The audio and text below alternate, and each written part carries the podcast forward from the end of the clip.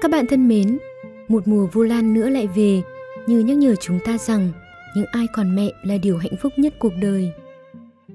Có bao giờ bạn quá bận để lãng quên một cuộc điện thoại gọi về hỏi thăm mẹ?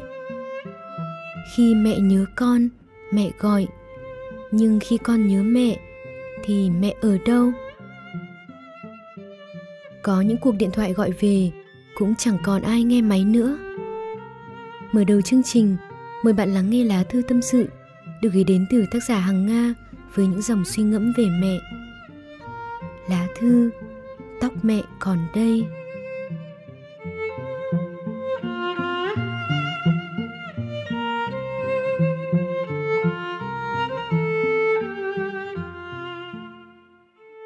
Tóc mẹ còn đây, tan trong lệ nóng, sương mùa thu bay thơ Basho những câu thơ nghẹn ngào, xúc động và buồn tênh. Tóc mẹ còn đây, mà giờ này mẹ đã xa vời vợi. Chỉ còn những giọt nước mắt nóng hổi, nghẹn ngào. Nỗi buồn tự hồ như làn sương mỏng manh kia, nhẹ nhàng mà miên man không dứt. Sương mùa thu bay, như quy luật tự nhiên ở đời. Bốn mùa, xuân hạ thu đông, rồi lại xuân. Quy luật tuần hoàn con người cũng không tránh khỏi phòng sinh lão bệnh tử. Những ai đã từng trải qua nỗi đau mất mẹ mới hiểu cảm giác đó xót xa đến nhường nào. Lần đầu tiên đọc được những câu thơ của Basho được trích dẫn trong blog của cô giáo, lòng tôi bỗng nặng trĩu, nỗi buồn cứ từ từ xâm chiếm lấy tâm hồn. Mẹ của cô mới qua đời vì bệnh ung thư. Ngồi trò chuyện với cô vào một chiều cuối thu tôi thấy đôi mắt cô hình như ươn ướt. Cô như chìm trong những ký ức về mẹ. Cô dặn chúng tôi hãy quan tâm, chăm sóc mẹ nhiều hơn. Mỗi khi con đau ốm, mẹ thường sốt sắng lo toan. Nhưng khi mẹ đau, mẹ ốm thì lại rất hay giấu bệnh. Cha mẹ ở nhà thật sự rất nhớ con, nhưng lại không dám gọi điện vì sợ làm phiền con. Vì thế các em nhớ thường xuyên gọi điện về cho bố mẹ. Thỉnh thoảng thu xếp công việc để về với bố mẹ nhé. Các em cũng nên tự biết chăm sóc bản thân mình, đừng để mẹ lo lắng. Các em hạnh phúc hơn cô nhiều đấy. Bây giờ cô có muốn cũng chẳng có mẹ để chăm sóc nữa. Cô thèm lắm. Những câu nói của cô khiến chúng tôi ngậm ngùi. Chợt nhận ra thời gian và sự quan tâm của mình dành cho mẹ sao quá ít ỏi chúng tôi cứ viên vào sự bận rộn, làm cây cớ cho sự vô tâm của mình. Đến việc gọi điện về trò chuyện, hỏi han mẹ mấy câu cũng không làm được. Toàn phải để mẹ chủ động gọi trước. Làm khi mẹ gọi điện lúc tôi đang làm việc, tôi còn thấy mẹ sao phiền quá. Mẹ ở nhà lúc nào cũng đếm từng ngày, mong ngóng con trở về. Lúc nào mẹ tôi cũng dõi xem, có những dịp nghỉ lễ nào không, rồi lại nhắn nhủ trước đó cả mấy tháng trời được nghỉ nhớ về con nhá. Mẹ phần sẵn mấy con gà rồi. Thời buổi công nghệ phát triển, người ta tương tác với nhau qua mạng xã hội nhiều hơn cả ngoài đời. Chẳng hiểu từ bao giờ mà bố mẹ lại chỉ biết dõi theo chúng tôi qua những dòng trạng thái. Bố mẹ tôi ở quê học cách dùng smartphone, học cách dùng facebook chỉ để xem chúng tôi hôm nay thế nào, buồn vui gì, sướng khổ gì. Từ bao giờ mà có chuyện gì tôi cũng viết lên mạng xã hội thay vì chia sẻ với bố mẹ như trước kia. Từ bao giờ tôi đã quên rằng chỉ có bố mẹ mới là người thương tôi nhất? Có một lần, tôi lâm vào tình huống giờ khóc giờ cười. Hôm đó vào trang facebook, tự nhiên thấy rất nhiều phản ứng phẫn nộ của mẹ dưới những status của tôi. Tôi vừa gọi điện hỏi, sao tự dưng mẹ vẫn nộ với con nhiều thế? Mẹ mới cười bảo rằng à thằng em nó nghịch đấy nó bảo làm như vậy thì chị mới chịu gọi điện về cho mẹ. Tôi bần thần nghĩ ngợi, chợt nhận ra mình đã vô tâm với mẹ thế nào. Khi mẹ nhớ con, mẹ gọi, nhưng khi con nhớ mẹ, biết tìm mẹ nơi đâu. Có những người dù rất muốn gọi cho mẹ một cuộc điện thoại, cũng chẳng biết phải tìm mẹ ở đâu nữa. Tiền, bạn có thể kiếm bất cứ lúc nào, nhưng người thân một khi mất đi sẽ không bao giờ trở lại được hiểu được điều đó bạn sẽ biết mình cần làm gì rồi, đúng không? Một buổi chiều mùa thu, ngước lên nhìn bầu trời cao vời vợi, những câu thơ hai cư vẫn vẳng vất mãi trong đầu. Đến đây nào với tôi, cùng chơi đùa chim sẻ, không còn mẹ trên đời. Thơ Isa Không còn mẹ trên đời, chỉ mới nghĩ đến thôi mà nước mắt đã tự trào ra từ lúc nào chẳng rõ. Bạn vừa lắng nghe lá thư Tóc mẹ còn đây được gửi đến từ tác giả Hằng Nga. Bạn thân mến, theo phong tục, vào ngày Vu Lan, những ai còn mẹ sẽ được cài lên áo bông hồng đỏ, còn những ai đã mất mẹ sẽ cài lên đóa hoa hồng trắng. Màu đỏ mang theo niềm hạnh phúc, nhưng bên cạnh đó, nó cũng như một lời nhắc nhở, chúng ta phải biết yêu thương, quan tâm đến mẹ hơn khi còn có thể. Tiếp theo chương trình, mời bạn đến với lá thư tâm sự của bạn Lâm Hạ với tựa đề Vu Lan con được cài bông hồng đỏ.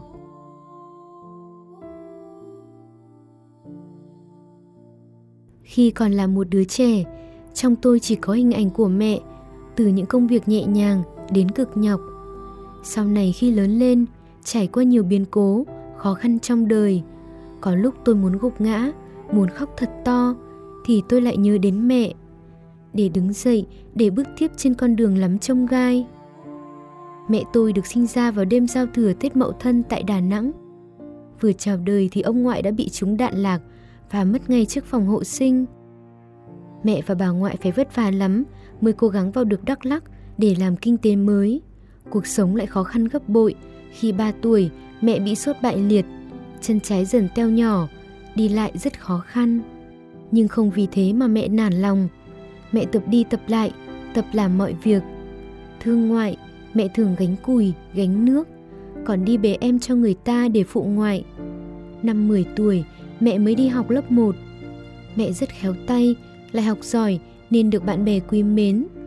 Nhìn những tấm hình trắng đen mẹ chụp ngày ấy, tóc thể buông dài, da trắng, trông xinh đẹp vô cùng. Ngày mẹ học hết phổ thông thì ba và mẹ tôi quen nhau. Mẹ tôi vì mặc cảm nên không có ý định sẽ lấy chồng, nhưng ba tôi kiên quyết nên mẹ đã đồng ý. Ông trời khéo đùa lòng người, ngày ấy mẹ và ba còn quá trẻ, cuộc sống lại vô cùng khốn khó. Đất đồi đất rẫy hoang vu, chỉ toàn cỏ danh, cỏ xấu hổ. Chẳng có bóng dáng tươi tốt với đồi rẫy cà phê như bây giờ. Ba đã rời bỏ mẹ con tôi khi tôi chưa tròn một tuổi. Mẹ đã một mình nuôi tôi khôn lớn, dạy tôi biết đọc, biết viết, biết phân biệt tốt xấu ở đời – biết yêu thương, chia sẻ cùng những người nghèo khó như mình. Tuổi thơ của tôi chỉ có hai người phụ nữ là mẹ và ngoại. Năm tôi 5 tuổi thì mẹ hay tin ba đã về quê lập gia đình mới. Mẹ buồn, mẹ khóc thật nhiều và chút giận lên tôi bằng những trận đòn. Tôi biết, tôi không dám khóc, chỉ dám đứng sau lưng ngoại, len lén nhìn mẹ. Ai bảo tôi có gương mặt giống cha làm gì, để bây giờ mẹ nhìn tôi thì lại muốn đánh. Tôi bắt đầu ghét gương mặt mình, sống ba chẳng có gì tốt cả. Đó chỉ là những lúc mẹ giận thôi. Còn bình thường mẹ rất thương tôi, chưa bao giờ để tôi thua thiệt bạn bè. Quần áo của tôi mẹ thường tự mày mò, may rất cẩn thận. Tuy không phải là những bộ quần áo đắt tiền ngoài cửa hiệu, nhưng là những bộ đồ đẹp nhất mẹ may bằng tình yêu dành cho tôi. Những đồ gì tôi thích, mẹ đều cố gắng để dành tiền mua cho tôi trong những dịp như sinh nhật hay ngày lễ trong năm. Những lúc ấy, tôi thấy mẹ thật đẹp nên không buồn khi mẹ đánh nữa, vì tôi biết mẹ đánh đòn không phải vì mẹ ghét tôi. Khi tôi là sinh viên năm thứ nhất, niềm vui chưa kịp đong đầy mắt mẹ thì bà ngoại tôi bị tay biến, nằm liệt giường. Mẹ một mình nuôi tôi ăn học, lại chăm ngoại những đêm cháy gió trở trời. Nhiều đêm, Tôi thương ngoại, thương mẹ vô cùng. Chỉ biết nằm khóc hết nước mắt. Sao cuộc đời mẹ chưa có một ngày thành thơi an nhàn Sóng gió cứ rình rập Kéo đến như muốn nuốt chửng mẹ. Có lúc tôi muốn bỏ học Chạy về bên mẹ. Tôi sợ những ngày mưa mẹ ở nhà. Cô đơn Cuộc đời mẹ đã quá cô đơn rồi. Tôi là sinh viên năm ba Thì ngoại mất. Ngoại đi trong một ngày mưa rất to. Hai mẹ con bên mộ ngoại như hai dấu chấm nhỏ xíu trong màn mưa trắng xóa. Tôi nhìn mẹ gầy, đôi tay run run cầm di ảnh ngoại, xót xa. Vậy là giờ nhà chỉ còn hai mẹ con, trống trải, hoang vắng. Tôi thương mẹ vô cùng. Ngoại đã rời xa mẹ con tôi 5 năm. 5 năm rồi, mẹ lặng lẽ cải bông hoa trắng trong ngày vu lan. Đi bên mẹ, tôi thấy sao mình hạnh phúc quá khi trên ngực vẫn được cài đóa hồng đỏ thắm. Cho những đứa con vẫn còn được bên mẹ, vẫn có mẹ bên đời để yêu thương, để biết mình vẫn còn là một nơi để tựa đầu vào khi mệt mỏi, khi thấy lạc lõng trước cuộc đời. Ngực con vẫn đập những nhịp đập ấm áp khi có mẹ bên cạnh. Con thầm cảm ơn cuộc đời con có mẹ để yêu thương, để vỗ về, để nhõng nhẽo, để biết con còn bé lắm mỗi khi được trong vòng tay mẹ. Cảm ơn cuộc đời đã cho con cài bông hồng trên ngực áo ngày lễ Vu Lan, màu hoa đẹp nhất cho những ngày con còn được chở che bởi trái tim của mẹ. Bạn vừa lắng nghe lá thư tâm sự được gửi đến từ tác giả Lâm Hạ.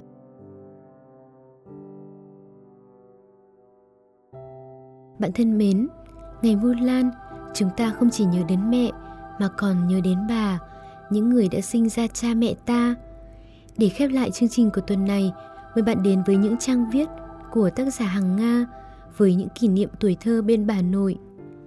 Bài viết với tựa đề Bà là điều tuyệt vời nhất trong tuổi thơ của tôi. Thuở nhỏ, tôi sống cùng ông bà nội.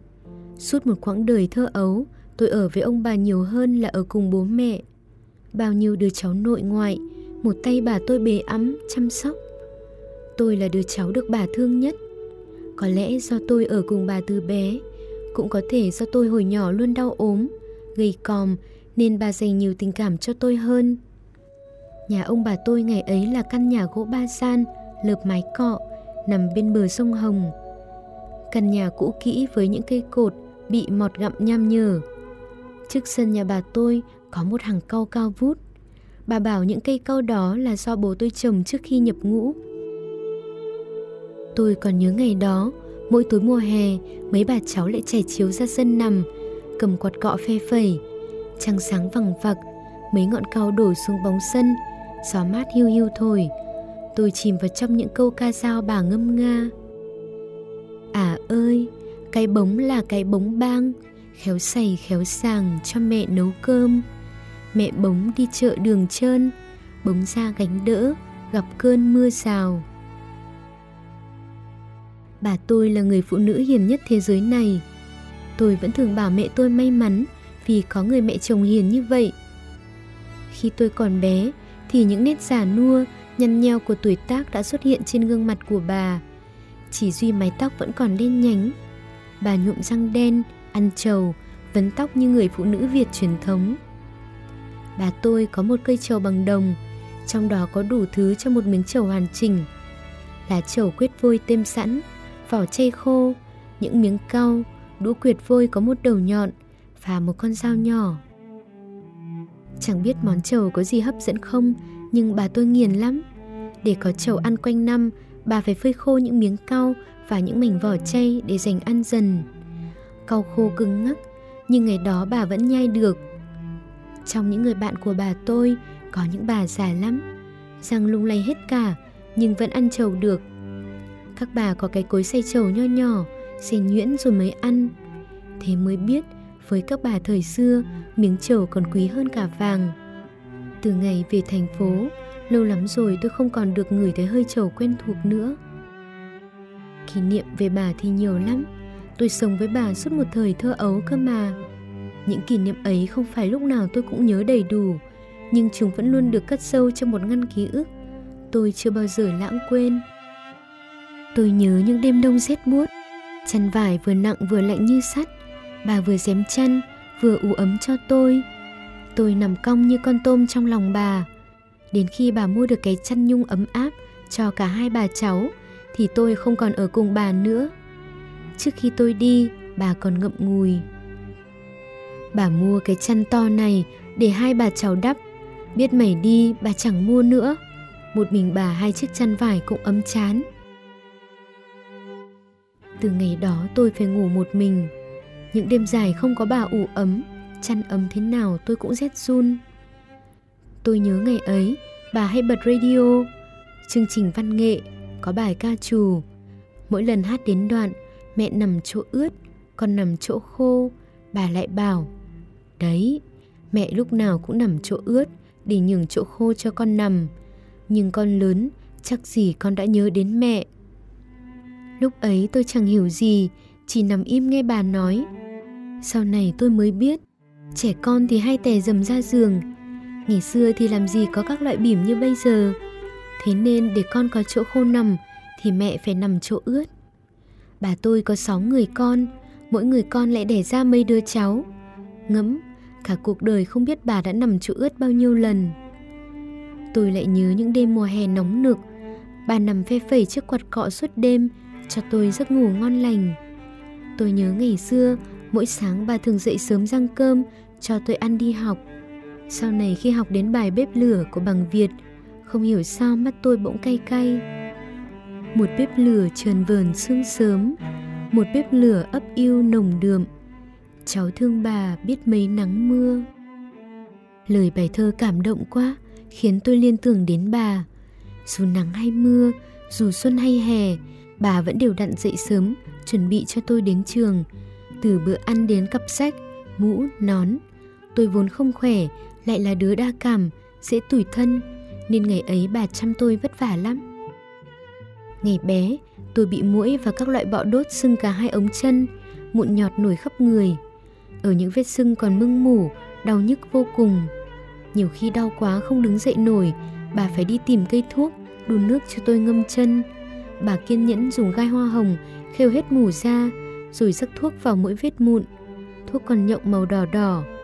Bà cũng biết tôi xa bố mẹ sẽ buồn, sẽ nhớ, nên mỗi khi thấy tôi ngồi bậu cửa ủ rũ, bà lại khéo léo an ủi vỗ về. Những lúc ấy, bà thường rủ tôi ra bãi soi bẻ ngô hay mói khoai về luộc. Hai bà cháu tiêu tít trò chuyện, thế là tôi quên đi những nỗi buồn nặng trĩu trong lòng. Thời gian qua đi, một thời được bà bệ ẵm du hời, một thời được bà nâng niu chăm chút, không còn nữa. Bà mãi là một phần ký ức tuổi thơ tôi, một khoảng trời thương nhớ không thể xóa nhòa. Tôi đi học xa, ít khi có dịp về thăm bà. Mỗi lần về gặp bà, bà đều bảo tôi ngủ lại với bà một tối. Vậy mà tôi cũng không làm được. Có một lần bố đón tôi ngoài ga về, trời hãy còn sớm nên bố đưa tôi về nhà bà nội ngủ. Tôi nằm cạnh bà, mắt nhắm mà có ngủ được đâu. Tôi thấy bà vuốt tóc tôi, rồi vuốt má tôi. Đôi bàn tay bà gầy guộc, những nếp nhăn của những tháng ngày dài thương nhớ. Có lẽ nơi khóe mắt già nua kia có giọt nước đã rơi. Tết năm nay tôi về thăm bà, căn nhà gỗ ngày xưa chú thím tôi đã thay bằng một căn nhà xây khang trang hơn.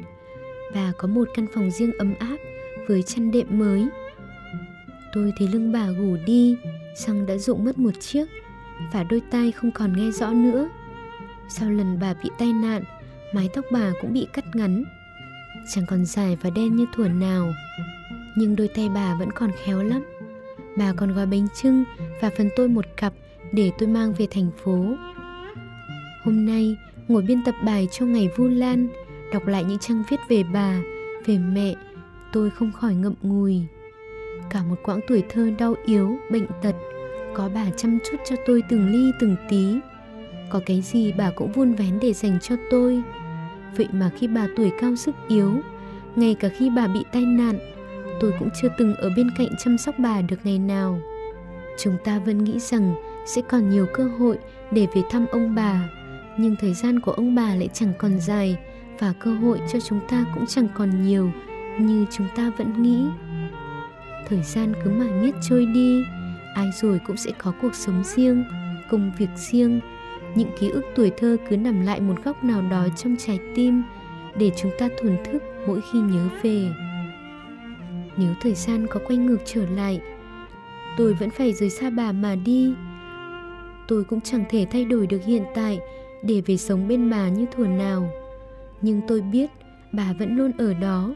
Trong ký ức của tôi Bà là một phần của những ký ức tuổi thơ đẹp nhất mà tôi có được.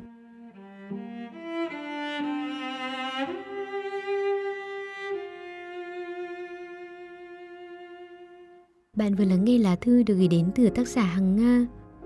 Các bạn thân mến, chỉ còn ít ngày nữa thôi là đến ngày Vu Lan báo hiếu. Ngày Vu Lan cũng khá gần với dịp nghỉ lễ mùng 2 tháng 9. Nếu dịp lễ này bạn chưa có kế hoạch đi đâu thì có thể trở về gia đình, thăm bố mẹ, ông bà và ăn với gia đình một bữa cơm ấm nóng.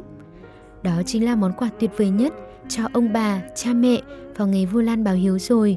Hoặc nếu vì lý do công việc không thể về được, bạn cũng đừng quên gọi một cuộc điện thoại về hỏi thăm gia đình vào dịp Vu Lan này nhé. Và không chỉ có Vu Lan hay những ngày đặc biệt nào bạn mới nên gọi điện về cho gia đình, mà việc quan tâm hỏi han, chăm sóc mẹ là điều mà chúng ta nên làm thường xuyên. Và mỗi ngày trôi qua, chúng ta đều nên biến nó trở thành ngày Vu Lan, ngày của mẹ. Nếu bạn muốn chia sẻ những sáng tác, tâm sự của mình đến với chương trình, mời các bạn truy cập website blogradio.vn, đăng nhập và gửi bài. Bạn cũng có thể tương tác với nhóm sản xuất bằng cách truy cập vào fanpage facebook.com gạch chéo yêu blog Việt. Chương trình được thực hiện bởi nhóm sản xuất blogradio.vn qua giọng đọc của Hằng Nga. Xin chào tạm biệt và hẹn gặp lại. Schlaf nun selig und süß,